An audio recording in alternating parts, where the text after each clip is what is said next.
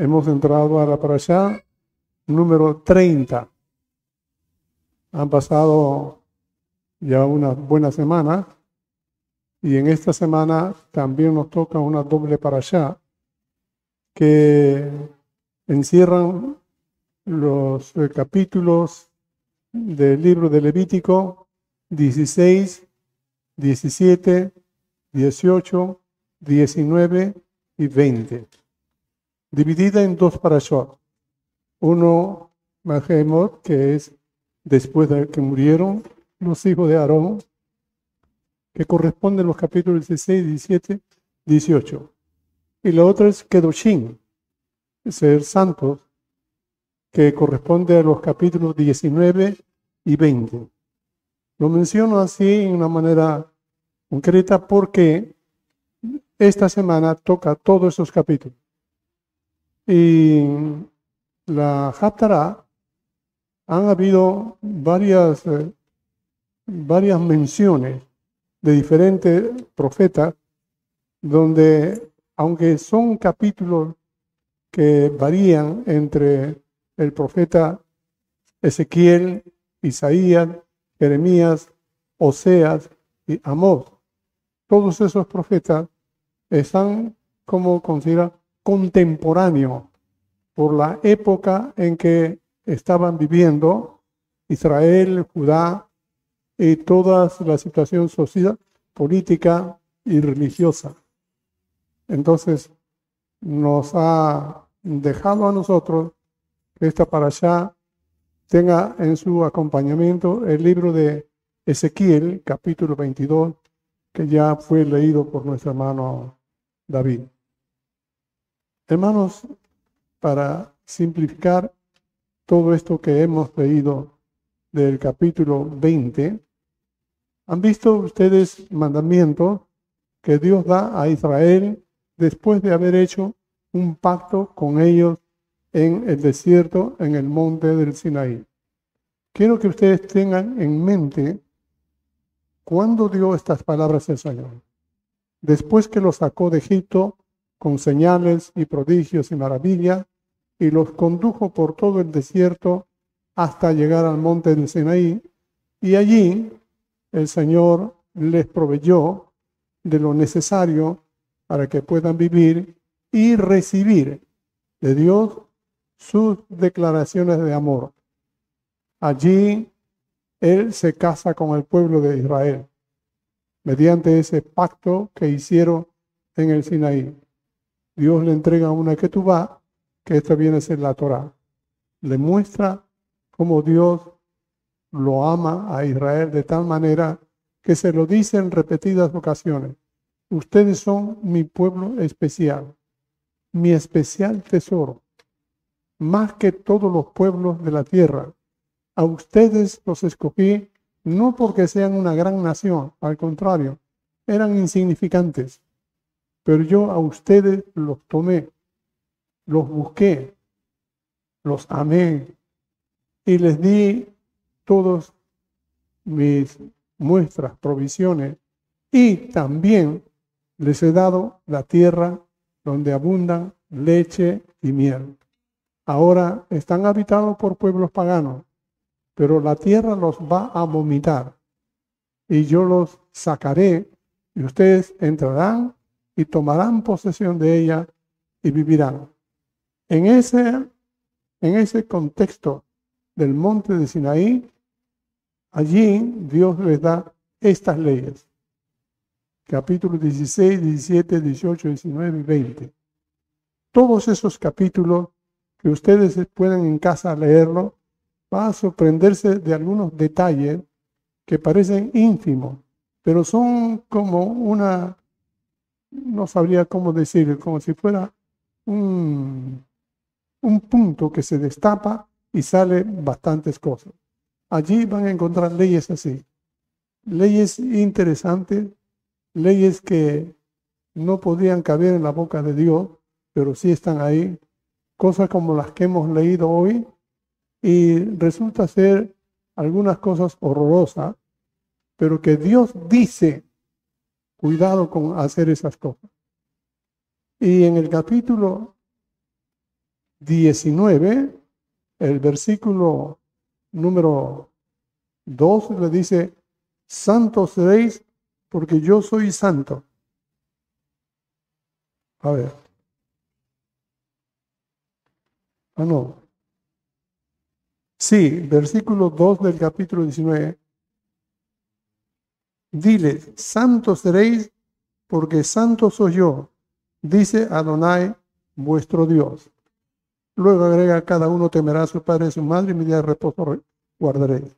En el capítulo 20, el versículo 7, repite el Señor estas palabras. Santificado, pues, y sed santo, porque yo, Adonai, soy vuestro Dios. Y en el mismo capítulo, en el versículo 27, encuentran ustedes estas mismas palabras. Dice, 26, pero habéis pues de serme santo, porque yo, Adonai, soy santo, y os he apartado de los pueblos para que seáis míos.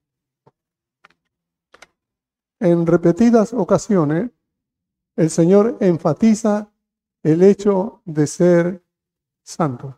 Por favor, no escriban. El Shabbat. Entonces, esto es la razón por el nombre de la parasha Kedoshim, el santo. Hermano, cuando leemos el contexto, como decía, hay algunas cosas horrorosas que debía el pueblo de Israel nunca hacer, porque habían venido de Egipto, donde las culturas que predominaban en aquel imperio o aquel imperio eran tan corrompidas, tan, tan alienantes, que la gente lo tomaba como una norma de vida como parte de su conducta. No podían considerar que esto es malo, esto es bueno, porque todo lo que había era práctica. Y el pueblo de Israel, aunque vivían en Gosén, aparte de Egipto, se habían colindado con la ciudad y habían aprendido muchas de las cosas que los paganos hicieron. Y entonces Dios le dice, no hagan como hicieron en Egipto esos pueblos ni tampoco hagan lo que han hecho en el tierra de Canaán, al lugar donde yo los voy a llevar. Y ahí las prácticas inmorales eran peor, peor de los que había en Egipto. Israel estaba recibiendo en medio de ellos unas instrucciones de santidad, una manera de cómo conducirse de tal forma que no conllevaran a grado de inmoralidad. ¿Quién es el que daba esas pautas? Dios mismo, porque Él es santo.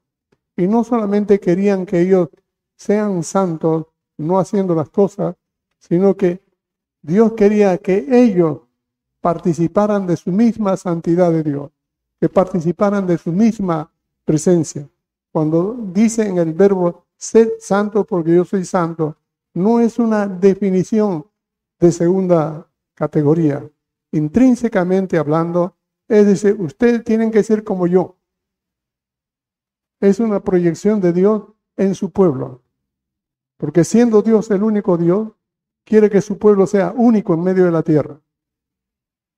Y por esa razón es que ustedes tienen que aprender a sacar de su vida todas esas cosas que los otros hicieron y nunca hacerlo ustedes.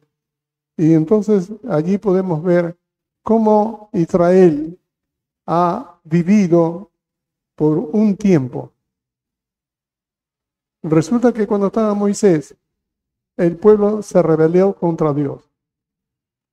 Y Dios le pidió solamente dos cosas, que le crean y le obedezcan, nada más. Porque incluso no les pedía sacrificio, como dice en otros pasajes, pero les agregó para que puedan tener comunión con Dios. Quiero que vean cómo la mente de Dios siempre estaba a favor del pueblo de Dios, no, no agregándoles cargas, pero lo hacía solo para ayudarle a cómo mantenerse. El corazón de Dios perseverante contra un pueblo que le, le negaba constantemente. Diez veces lo tentaron y fue lo último y murió esa generación en el desierto. Pero Dios levantó otra generación de este mismo pueblo que salió de Egipto y ellos entraron a la tierra prometida. Aún estando Moisés, todavía ellos eran rebeldes. Pero esta nueva generación aprendió un poco la lección y aprendieron un poco a vivir entrando a la tierra prometida, ya dirigido con Josué a guardarse un poco con temor delante de Dios. Mientras Josué reinaba, Israel guardaba los mandatos del Señor. Cuando Josué murió, quedaron los discípulos de Josué, los ancianos, y mientras duraban los ancianos, todavía retenían un poco los mandatos, pero ya no era tan fuerte como al principio. Cuando murieron estos ancianos, entonces entró lo que llama el tiempo acéfalo, sin cabeza. Entonces Dios levanta en medio de todo eso, en todos los pueblos de Israel, los jueces para poder eh, gobernar, reinar, dirigir al pueblo de Israel. ¿Por qué? Porque Israel, al haber dejado los mandatos del Señor, empezaron a hacer las cosas que Dios abominaba. Mire, empezaron poco a poco a dejar los mandatos del Señor.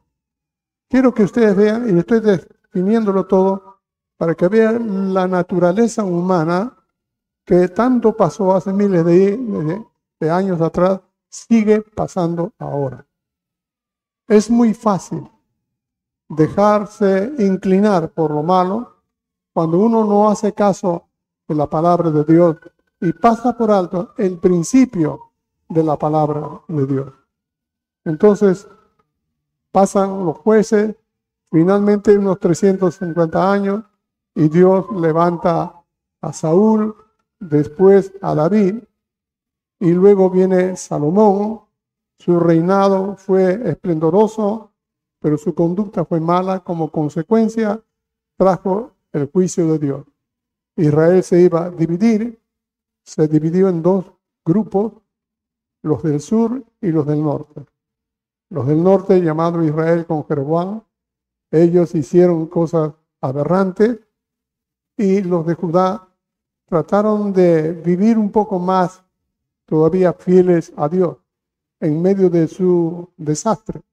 Sin embargo, los reyes que surgían tanto en Israel como en Judá también entraron en una competencia entre ellos, no solo de tomarse todas las tierras, sino también mostrar quién es más malo que el otro. Así que si el padre de este rey era malo, él quería ser más malo todavía. Pero fíjense en la actitud. ¿Por qué quieren ser más malos? Ellos han sido nombrados como los reyes tanto para Judá como para Israel, pero ¿por qué quieren ser más malos? El que pone todos los reyes es Dios. Lo que deberían hacer es hacer las cosas que agraden a Dios. Pero ellos estaban tan ciegos, tan duros, porque sus padres no supieron enseñarle e inculcarle las leyes de Dios. Y por eso hicieron peores cosas. Entonces estamos viendo, no basta solo dejar un punto de la palabra, sino que no ha habido alguien quien les reprenda, les dirige y les enseña. Y los padres dejaron un mal precedente. Y eso quedó estancado como simiente en el corazón de ellos. Hicieron tantas cosas malas. El capítulo 20 de Vallicra nos habla acerca de cómo Dios había dicho a los hijos de Israel, no hagan tales cosas. Pero ellos lo hicieron. Y en el tiempo de Ezequiel, en el capítulo 22 que hemos leído, sucede la denuncia de todos los pecados que lo llevaron a una destrucción completa y expatriación total de Israel y de Judá, porque hicieron lo que Dios les prohibió hacer. Por ejemplo, en Ezequiel capítulo 22, en el versículo 7 habla acerca de cómo trataron los hijos a sus padres. Trataron mal a sus padres, menospreciaron a sus padres y a su madre. Dice a los padres y a la madre, no les trates con desprecio. A los extranjeros, no los obligues a pagar protección. Los huérfanos y las viudas que viven en medio de ti son objetos de abusos y maltratos. En realidad, este nivel de personas han sido flagelados por la maldad de los hijos de Israel. Y eso Dios lo prohibió en Shemot 20, versículo 12, en capítulo 21, versos 27, 17, en Devarim capítulo 5, 16 y Vallicra, el capítulo 19 también, y el capítulo 20. No deben menospreciar a sus padres ni a su madre, y debían tener respeto para su templo y el lugar santo. A los pobres, huérfanos, viudas y extranjeros no maltrataron. También denuncian a Ezequiel que abusan del extranjero, explotan al huérfano y a la viuda. Está en el versículo 7 también del capítulo 22. Esto es un mandato que estaba en el libro de Shemot 22 y en Devarim capítulo 14, versículo 29 y capítulo 24, verso 17. Pero también estaba el menosprecio por las cosas del Señor, como está escrito en el versículo 8. Menospreciaban las cosas sagradas, el servicio, el altar. Los sacerdotes no tenían conciencia de santidad. Vivían como ellos querían porque eran sacerdotes, hacían las cosas sin respeto a las cosas. ¿Se acuerdan que antes estábamos hablando? ¿De qué sirve hacer toda la ceremonia si en el corazón no hay santidad? Esa enseñanza lo sacamos de Nadab y Abiú, los hijos de, Salón, de, de Aarón, que murieron fulminados por Dios porque no tomaron a Dios en serio y ni tampoco las cosas del Señor. Esto estaba prohibido en el libro de, de Vallicra o Levítico, capítulo 7, capítulo 19 y capítulo 21.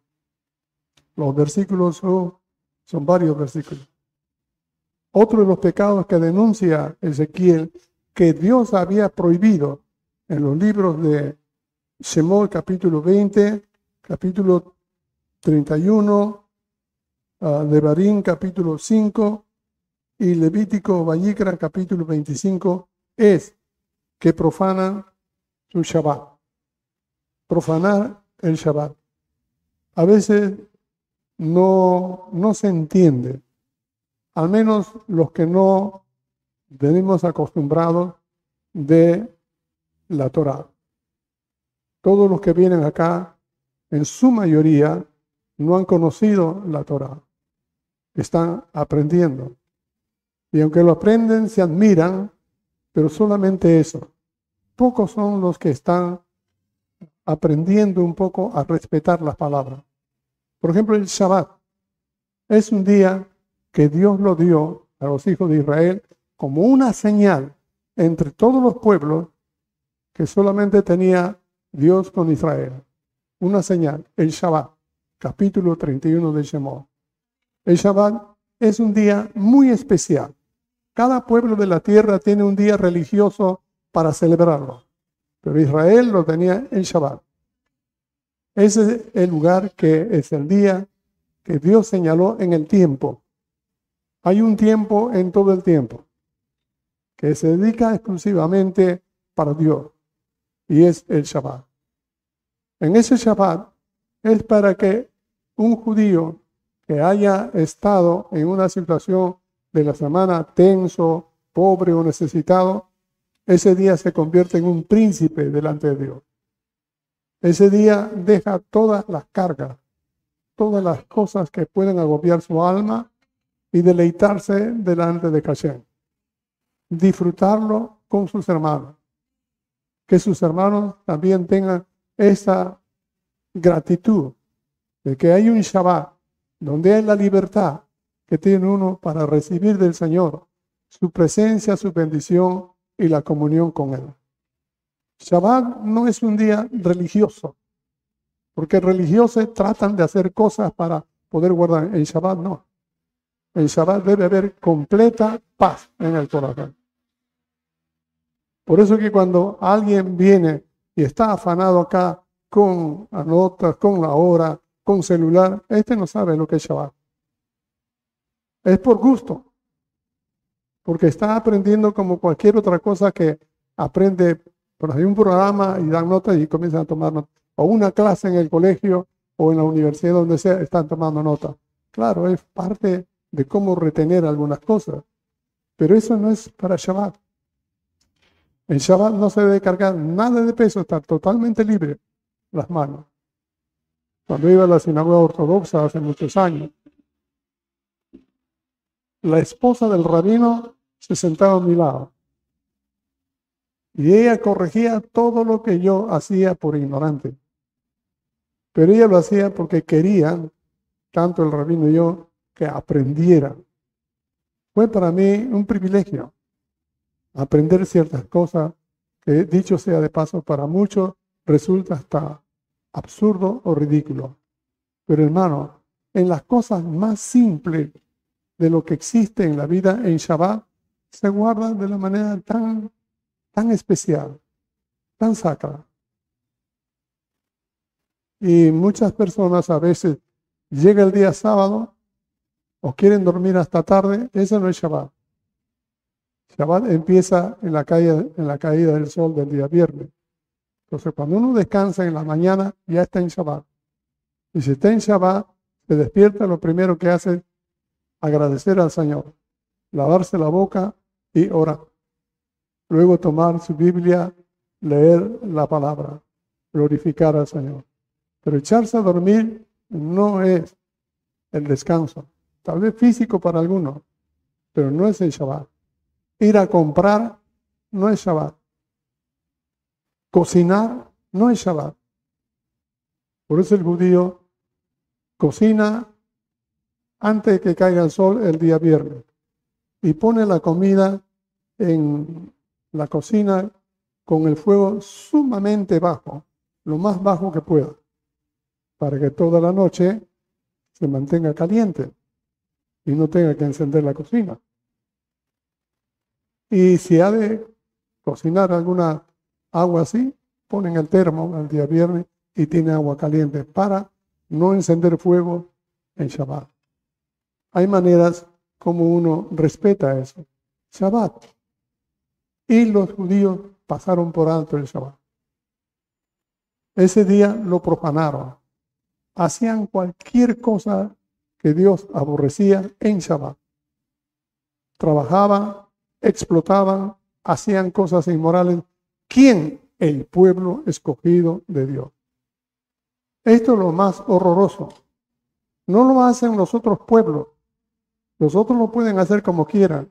Cualquier gente puede levantarse cuando quiera, como quiera. Si es Shabbat, poco le interesa el Shabbat. Puede cocinar, puede hacer todo lo que quiera. Cualquier otra persona. Pero alguien del pueblo de Dios, no. Tiene que aprender. Y ellos, siendo pueblo de Dios, hicieron peor que los paganos. Profanaron mi Shabbat. Otra de las cosas que hicieron también, como estaba en en el mandato, en el capítulo 19, el versículo 16, dice, no disemines chismes difamatorios entre tu pueblo, no te quedes con los brazos cruzados cuando la vida de tu prójimo corre peligro. Yo soy el Señor. Eso de quedarse sin hacer nada cuando hay peligro cuando alguien necesita ayuda. Y lo peor, podría hablar mal. Esto, hermanos, los que predicamos, los que enseñamos, siempre tenemos el problema de poder tener la lengua demasiado fácil. Gracias al Señor, casi como que me vuelvo mudo. En casa yo no hablo propiamente dicho, porque no tengo mucho que hablar. Me paro leyendo, estudiando, pero hablar, el que habla tiene el riesgo de cometer perjurio, hablar mal de otra persona, criticar a otra persona, hablar cosas que no son correctas y hablar por la herida hace mucha difamación. Todo eso, aunque no salga de la casa, salga de la casa, tiene una ley espiritual que ha quebrado. Y la consecuencia va a ser mal. Siempre. ¿Por qué? Porque cuando Dios dio esas leyes, aunque aparentemente no son graves, en algunos casos, no parecen graves, se cumple una ley. Han pasado como 700 años y vino el juicio. Y Dios sacó a luz todo lo que hicieron los hijos de Israel desde que dio la Torah, desde que les dio la Torah. ¿Por qué? Porque ya les había advertido que ellos hicieran caso o que no hicieran caso, pero ha quedado registrado. Y entonces ellos calumniaron. Ezequiel lo dice en versículo 9. También ellos subían sobre los montes altos donde hacían idolatría, grandes banquetes a la idolatría. Así también hicieron los hijos de Israel en ese tiempo. En el versículo 9 del capítulo 22 de Ezequiel nos habla de ello. Es una ley que Dios había prohibido. También, el versículo 9, perdón, y eso era una ley que Dios había dictado en Devarim capítulo 12, verso 2. También describe Ezequiel acerca de los actos de inmoralidad de insectos, de incesto y de contaminación moral sexual. Dios había prohibido que nunca vea, hombre, la desnudez de su hija, de su hermana, de su tío, que no tía, de ningún pariente cercano, porque es abominación, era maldad. Pero estos, en el libro de Ezequiel, es denunciado por Dios a través de Ezequiel acerca de esa conducta. ¿Cómo hicieron? Se mancillaron de tal manera casi como una cosa normal se había convertido esto como parte de la vida diaria, una inmoralidad completa. A sus nueras las habían convertido casi por obligación en prostitutas. Era algo aberrante. El pueblo escogido de Dios. También los, los jefes, los sacerdotes, cometían soborno y no había verdad de Dios. Los sacerdotes profetizaban o decían, y los profetas, cosas como para tranquilizar a la gente, cosas buenas, pero eran inmorales. A veces cobraban para que les diera una bendición, un rezo o algo. Recibían soborno. Y esto era prohibido en Shemón 20, 23 y en Devarim capítulo 10. Cobraban usura, extorsión. Comentaba en la mañana una hermana todo lo que hablan aquí en el capítulo 22 de Ezequiel. Mirándolo no, no he tenido el tiempo y no tengo la habilidad para aprender. Hubiera sacado una foto de cada cosa de esto y hubiera puesto con el mundo actual una radiografía de lo que pasa, pasaba en ese tiempo, pasa en este tiempo. La otra cosa y la más importante en el capítulo 12, te alejaste de mí, te olvidaste de mí, se olvidaron de Dios.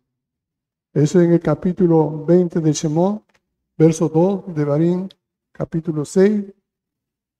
Y cuando Dios dejó que pasara tanto tiempo y les ha estado guiando constantemente para que vuelvan al Señor, porque Dios no quería castigarlos, pero es su pueblo. Pero ellos se rebelaban constantemente. Dios levanta a Jeremías, levanta a Isaías, levanta a Osea, a Amós, a Ezequiel. Ezequiel era un hombre dedicado a las cosas de Dios y quiso ser un sacerdote. Él quiso tener un ministerio que le den a él la posibilidad de servir al Señor en su vida con armonía, con deseo claro. Era un hombre pacífico. Pero Dios le cambió el ministerio. No lo tomó como sacerdote, sino como profeta. Y como un profeta de cautiverio todavía, donde él tenía que ir. Sufrió muchas cosas.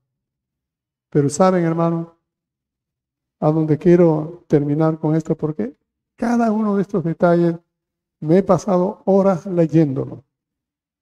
He visto todas las especificaciones que hacen los eruditos y en algunos de ellos me ha sorprendido, otros me han horrorizado y no les voy a contar eso porque me voy a deleitar hablando cosas así. Lo que sí quiero decir es esto. Cabe en lo posible. Yo no sé si pudiera haber una explicación. Que un pueblo que ha sido bendecido y escogido por Dios, que haya hecho un pacto con ellos, que hayan prometido obedecer todos los mandatos, que a pesar de su rebelión y su impureza y su incredulidad, Dios los siga manteniendo, los siga sosteniendo. Pero ellos, a pesar de que Dios les dice, Israel, yo te redimí, mío eres tú, vuélvete a mí, no me dejes. Dios le dice eso a su pueblo, no me dejes, yo te redimí, mío eres tú, a él se le inflama toda su compasión. Él sufre porque su pueblo le da la espalda. Pero en realidad no le da la espalda, sino que él se vuelve contra Dios. Y con un cinismo tal le insulta a Dios y delante de las narices de Dios hacen lo que él ha prohibido. Ese es el cuadro. ¿Y quién lo hace? El pueblo escogido de Dios para hacer notar la gravedad del pecado, pero también la grandeza de la santidad de Dios. Él es santo y por más que sea un elegido, por más que el pueblo tenga tantos beneficios, Él sigue siendo santo y no va a permitir que el mal en su pueblo continúe. Por eso Dios preparó todo, le dice a Ezequiel, ponte en esta esquina y traza dos líneas como un mapa. Una de esas líneas va hacia Jerusalén y la otra va hacia Moab. Yo tuve dos hijas, dos mujeres, a Jobá y a. A ambos los amé y me dieron hijos, Judá y Israel pero ambos se pervirtieron. Pues esas líneas que tú señalas, ponlas al final de la ciudad, porque esas líneas son los caminos por donde va a venir Babilonia. Y ellos van a destrozar todo. Y lo van a destrozar ustedes y los van a llevar en cautiverio y van a hacer el ridículo entre todas las naciones. Así fue. El, el amor de Dios y Dios lo ama. Y Dios es santo. Y Dios los ha elegido. Pero igualito van a ser juzgados. Y cuando Dios los llevó a Babilonia, ustedes saben lo que los babilonios hicieron a Israel. Es indescriptible.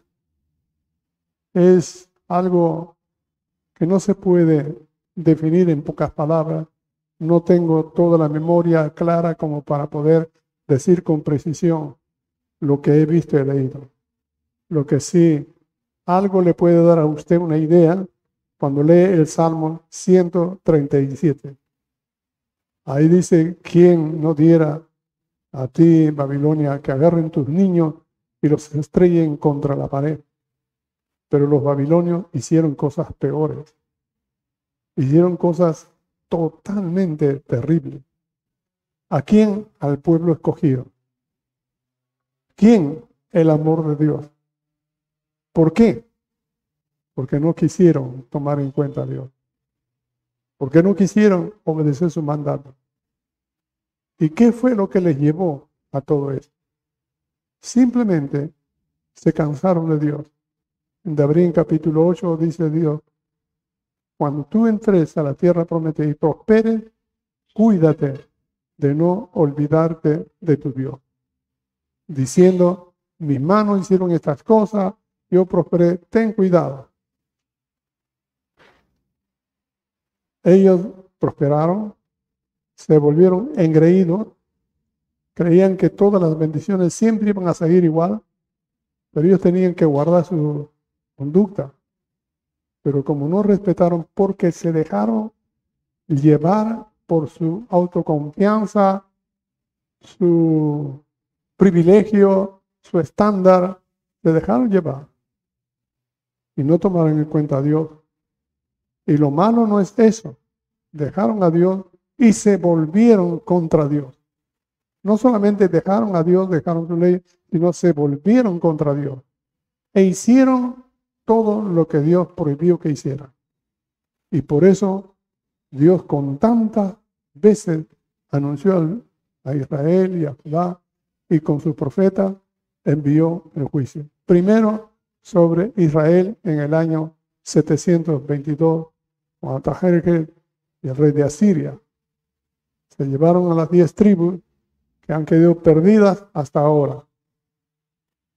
Y en el 587 vino Nabucodonosor, invadió Judá, destruyó todo, destruyó todo lo que podía. Y después de 70 años, les dio la oportunidad para que Israel regrese. Cuando regresaron, los pocos judíos que regresaron a Jerusalén, no fueron todos los judíos que regresaron, muchos se quedaron en Babilonia, se acomodaron y se quedaron ahí. Solo unos cuantos volvieron. Y los que volvieron se olvidaron de toda la idolatría y reconstruyeron la ciudad e hicieron todo lo necesario hacer. Cuando revisamos un poco las las cosas que habían estado pasando en ese tiempo. Los sabios nos envían la Torá y la Hatará que están pegados, pero en el tiempo de Yeshua, en el Evangelio de Marcos capítulo 12, los versículos del 28 hasta el 34, nos dicen que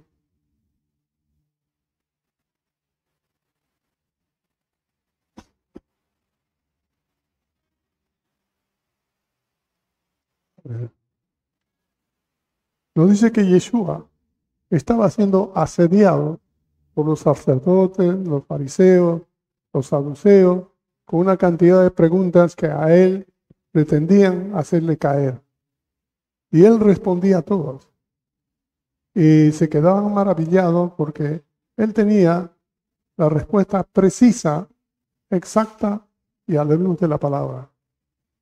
Y dice en el capítulo 12 de Marcos, el versículo 28 en adelante, acercándose uno de los escribas que los había oído discutir y sabía que les había respondido bien, le preguntó a Yeshua, ¿cuál es el primer mandamiento de todos? Yeshua le respondió, el primer mandamiento de todos es, oye Israel, el Señor nuestro Dios, el Señor uno es. Y amarás al Señor tu Dios con todo tu corazón y con toda tu alma y con toda tu mente y con todas tus fuerzas. Este es el principal mandamiento. Y el segundo es semejante. Amarás a tu prójimo como a ti mismo. No hay otro mandamiento mayor que estos. Entonces el escriba le dijo, bien, maestro, verdad has dicho, que uno es Dios y no hay otro fuera de él. Y el amarle con todo el corazón, con todo el mandamiento, con todo el entendimiento, con todo el alma y con toda su fuerza, y amar al prójimo como a uno mismo, es más que todos los holocaustos y sacrificios. Yeshua entonces, viendo que le había respondido sabiamente, le dijo, no estás lejos del reino de Dios. Y ya ninguno osaba preguntarle. Hay otros pasajes paralelos que nos dice que este era como un abogado. Y cuando le dijo con claridad cuál era el primer mandamiento y amarás a tu prójimo, él se quedó con esta pregunta. Para justificarse dijo, ¿y quién es mi prójimo? Y Yeshua hace el relato de la parábola del buen samaritano, que habiendo un hombre sido víctima de asalto en el camino, lo dejaron medio muerto y pasó un sacerdote y como creía que ya estaba muerto, no se acercó, se fue. Luego pasó un levita, que también está en el ministerio del sacerdocio, cuando vio ese cuerpo ahí, pensaba que estaba muerto y se fue. Pero pasó un samaritano, que para ellos era una mezcla de gentil, y un hombre despreciado dentro de la comunidad judía. Este hombre se acercó el que estaba tirado y lo halló que estaba vivo. Lo curó. Le echó agua, aceite en sus heridas. Lo alivió, lo atendió, lo montó en su animal y lo llevó hasta la ciudad y lo puso en un hotel. Y le dijo al dueño, cuídamelo. Y aquí te pago. Tenlo mañana, vendré para llevármelo. Si gasta más, yo te lo pagaré. Y entonces Yeshua dijo, ¿quién de esos tres fue aquel que ayudó a su prójimo? El samaritano. Pues bien. Y le dijo él, ve tú y haz lo mismo. Esto también nos habla de cómo hasta qué punto una persona puede aceptar la palabra de Dios y hasta qué punto uno retener su voluntad de ayudar. Uno puede saber mucho de la Biblia y lo podemos escuchar muy a menudo, pero ¿cuánto de su capacidad evolutiva está dispuesto a involucrarse, a hacer algo por otro, ayudar a otro? Y, esto para nosotros es bien claro que nos, desenmascara. Uno puede saber bastante de la Biblia, pero en las cosas prácticas cuánto es capaz de que haga por prójimo. ¿Hasta qué punto está dispuesto a sacrificar su comodidad, su bienestar, sus intereses por el bien de otro? Todo aquel que ha sido llamado por Dios, eso debe ser parte de su vida. ¿Por qué? No porque se le impone, sino porque es parte de un nuevo reino, del reino de Dios. Entonces, pero hay otros que aprovechan eso y vienen y quieren sacar provecho de eso. Entonces, uno tiene que tener discernimiento, pero la disposición de sacrificio personal siempre está latente a aquel que es de Dios. ¿Cuál es el mensaje de este pasaje? El mensaje de este pasaje es que aunque había una discusión que tenían con Yeshua de diferentes puntos prácticos y morales, Yeshua saca este, aprovecha esta pregunta para resaltar la razón verdadera de los mandamientos. La razón verdadera, más que cualquiera de las cosas, la razón verdadera es tu amor a Dios y tu amor al prójimo. Toda la ley de Dios se encierra no en actos de cosas y costumbres y prácticas, sino de mostrar una relación que tienes con Dios y con tu prójimo. El que tiene una buena relación con Dios, esta persona tiene una buena relación con su prójimo. Porque así como los diez mandamientos están en dos tablas que se dividen en cinco pares. Así nuestra vida. El primer mandamiento en la relación del hombre con Dios es amarás al Señor tu Dios. Amén. Y en la primera relación que el hombre tiene con su prójimo es no matarás. El que ama al dador de la vida respeta la vida de su prójimo. El segundo mandamiento, no tendrás dioses ajenos delante de mí. El segundo mandamiento es su relación con su prójimo, no adulterarás. Así como Dios dice, no me vengas a mí con otro Dios, aquí también dice, no me vengas con otra infidelidad. El tercer mandamiento es no tomar el nombre de Dios en vano. Es quitarle a Dios la honra, el honor, y el mandamiento en su relación del hombre con su prójimo, no robarás. Porque cuando uno hurta o roba, que son dos acciones diferentes, pero que de la misma manera se toma algo que no es suyo de forma ilícita. Así uno cuando habla de Dios y su conducta no es de acuerdo como habla, él está robando la gloria a Dios. Hay algunos que cuentan testimonios maravillosos, impresionantes, pero muchos de ellos son inventos, no son reales. Es robarle a Dios su gloria. Tratar de sacar un favor a provecho personal, eso también es una forma de robo. Tiene que ver todo con ese tercer mandamiento. El cuarto mandamiento, no cometerás perjurio. ¿Cuál es el cuarto mandamiento? guardar el Shabbat. ¿Qué tiene que ver uno con lo otro? Es que en Shabbat uno tiene la oportunidad de disfrutar en libertad de todo lo que tiene. Cuando uno hace cosas que las van en Shabbat, le roba no solo al Shabbat, a él mismo le roba las bendiciones que Dios le ha dotado por aquellos que guardan el Shabbat. El guardar el Shabbat trae bendiciones increíbles. Y cuando uno no las no los guarda, solo se pierde. Y el otro que, que miente y que trae perjurio, lo único que hace es dañar a otros. Y se daña a sí mismo. Se daña a sí mismo. Porque cuando uno le quita hablando mal de otra persona a espalda, que es común, hablan mal de otros cuando no está adelante, es muy peligroso. Porque está escrito en el libro de Zacarías que Dios, aquellos que hablan así, Él mismo va a venir y los va a consumir. Como cangrena le va a producir. Habla de muchos males morales y físicos. Y el décimo mandamiento, no codiciar. ¿Qué tiene que ver esto con el mandamiento del quinto en honra a tu padre y a tu madre. Mucho. Porque cuando uno no honra a su padre y a su madre, no tiene en realidad ninguna base para poder afianzar su futuro. Porque los padres son co-creadores con Dios de la vida humana. Si uno teme a Dios, indefectiblemente está ligado en honrar a sus padres.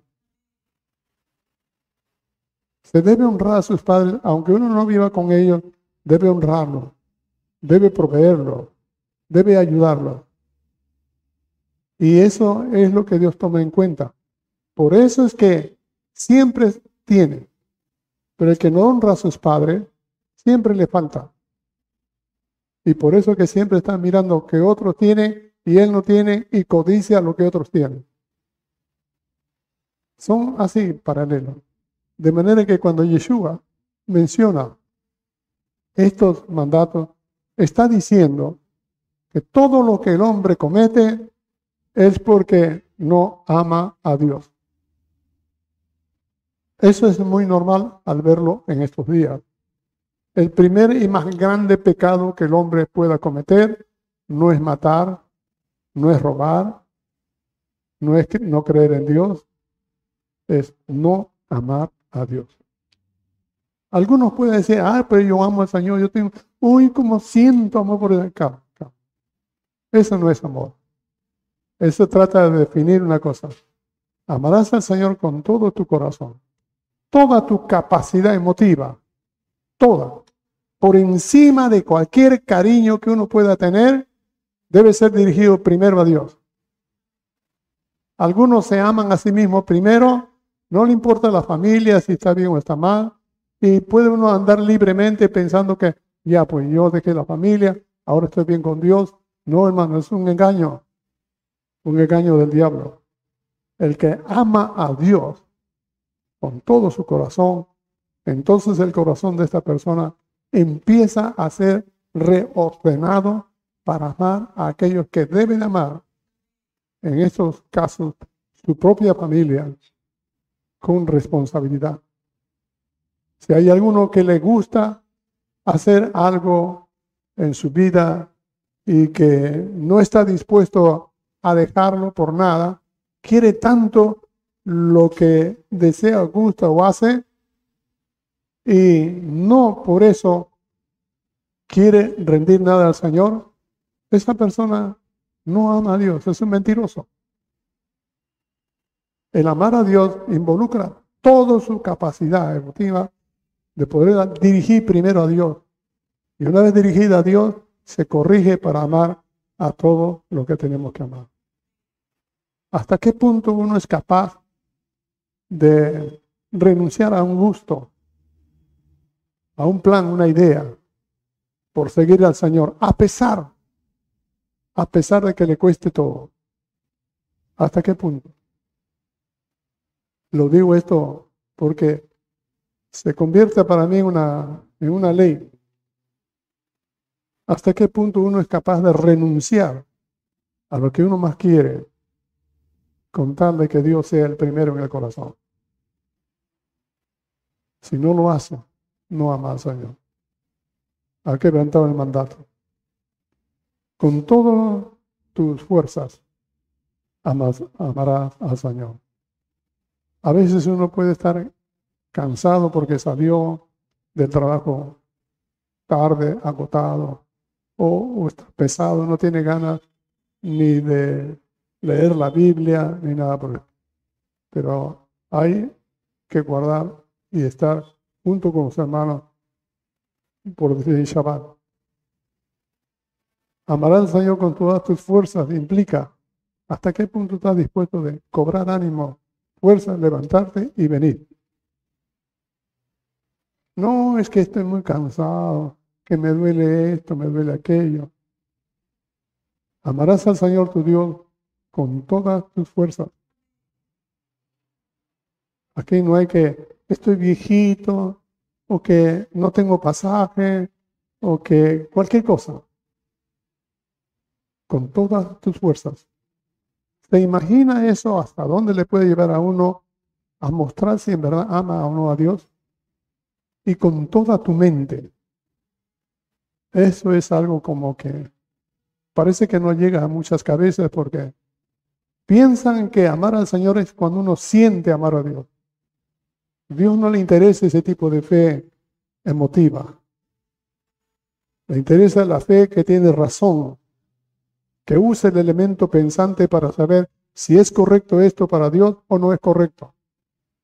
Si está bien así, no está bien preguntarle al Señor, amar al Señor con toda tu inteligencia, con toda tu mente, con toda tu capacidad de racionar. Algunos dicen, no, yo ya estoy en la gracia, no estoy en la ley. Eso es ignorancia, porque hasta ahora no ha usado la mente, la inteligencia para saber está correcto o no está correcto. Hermanos, Yeshua dijo, este es el primer mandamiento. Y el segundo es semejante.